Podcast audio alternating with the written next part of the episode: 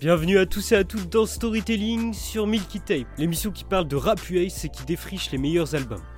Et alors que la Californie domine les charts avec des beats funky à souhait, on trouve un homme beaucoup moins influencé par ces types de production, mais qui vient bien de ces contrées. Son nom, Hit Boy, car il est celui qui a produit Niggas in Paris de Kanye et Jay-Z, et qui a aussi produit plein d'autres grands morceaux comme Backstage Freestyle de Kendrick ou Wine Train de ASAP Rocky.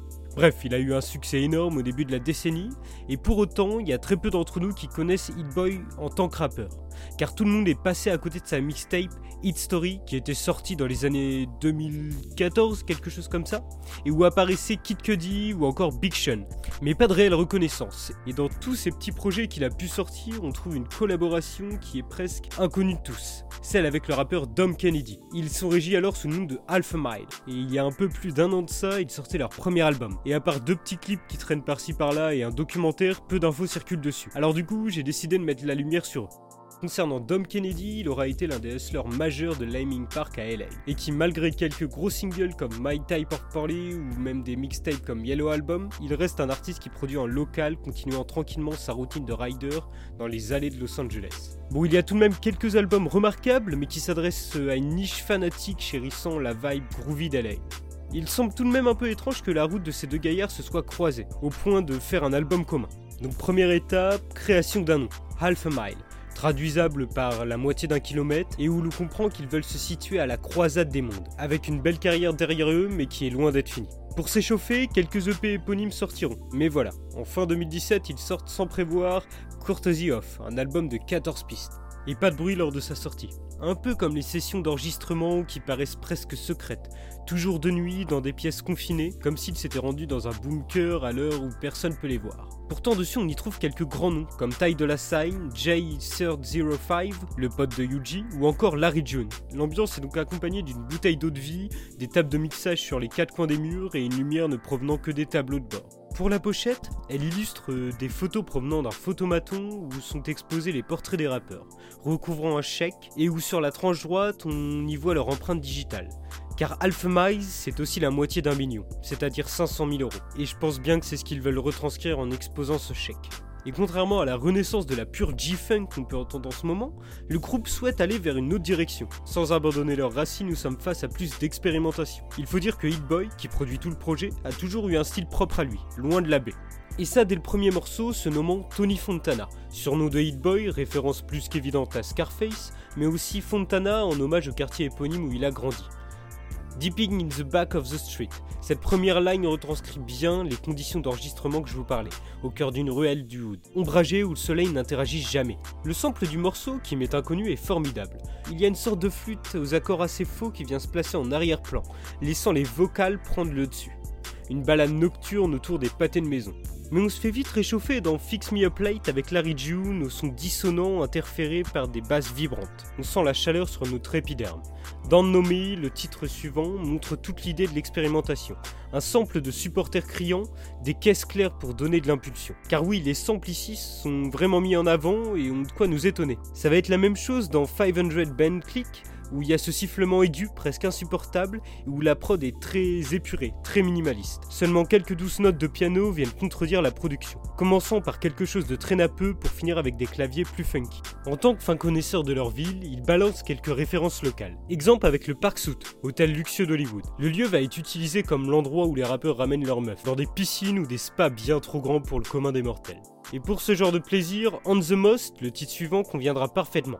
En effet, il est celui qui se rapproche le plus d'un hit californien au refrain mielleux. Ça va être le chanteur Tius qui va l'effectuer, avec des batteries bouncy sur des grincements rendus lisses pour ne pas perturber l'oreille de l'auditeur. Mais ne vous inquiétez pas, l'album continuera sa bizarrerie après cette petite entracte. Au contraire, on va du coup rentrer dans quelque chose de très grimy avec One Stantain, le morceau suivant. Leurs flots ne deviennent pas plus agressifs, non, c'est tout en relaxation qu'ils surfent sur les vagues des basses. Les dernières secondes vont d'ailleurs être perturbées par un freestyle de bruitage digital surprenant.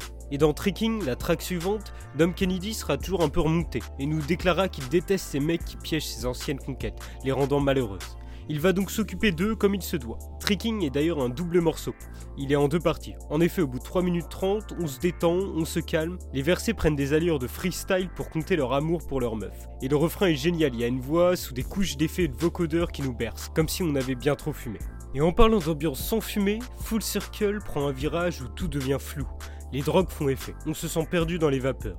Souligne. Du coup, on prend cette démarche lente sur le reste du projet. Hormis peut-être le son Eric Wright qui dispose d'un piano sautillant, tel Steel Dre. D'ailleurs, Eric Wright est le véritable nom d'Easy. Vous voyez le parallèle qui se fait. Hein. Et après toutes ces taffes de cush, rien de mieux que de vider une bouteille d'eau de source.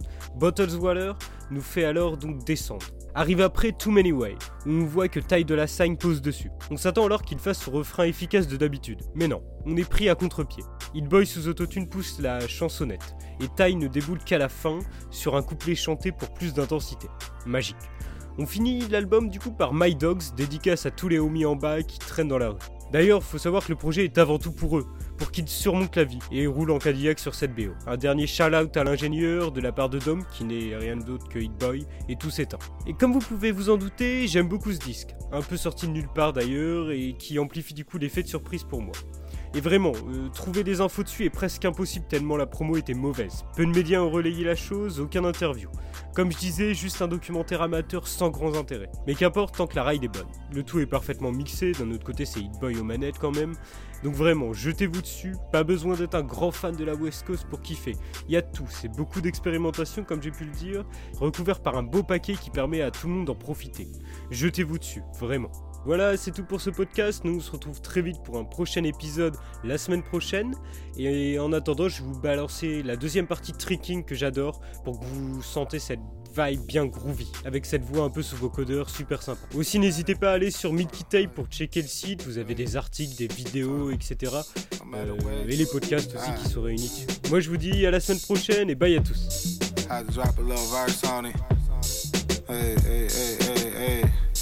Hey, hey, look, she curvy just like the S letter.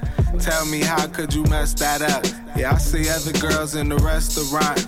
You the one I be hitting licks with mine. Had it rolled already when I picked you up. Just a little something for the sick headaches. That organic stuff, get more damage done. You can feel this no matter where you from. Would you like to sit down, smoke one, and talk about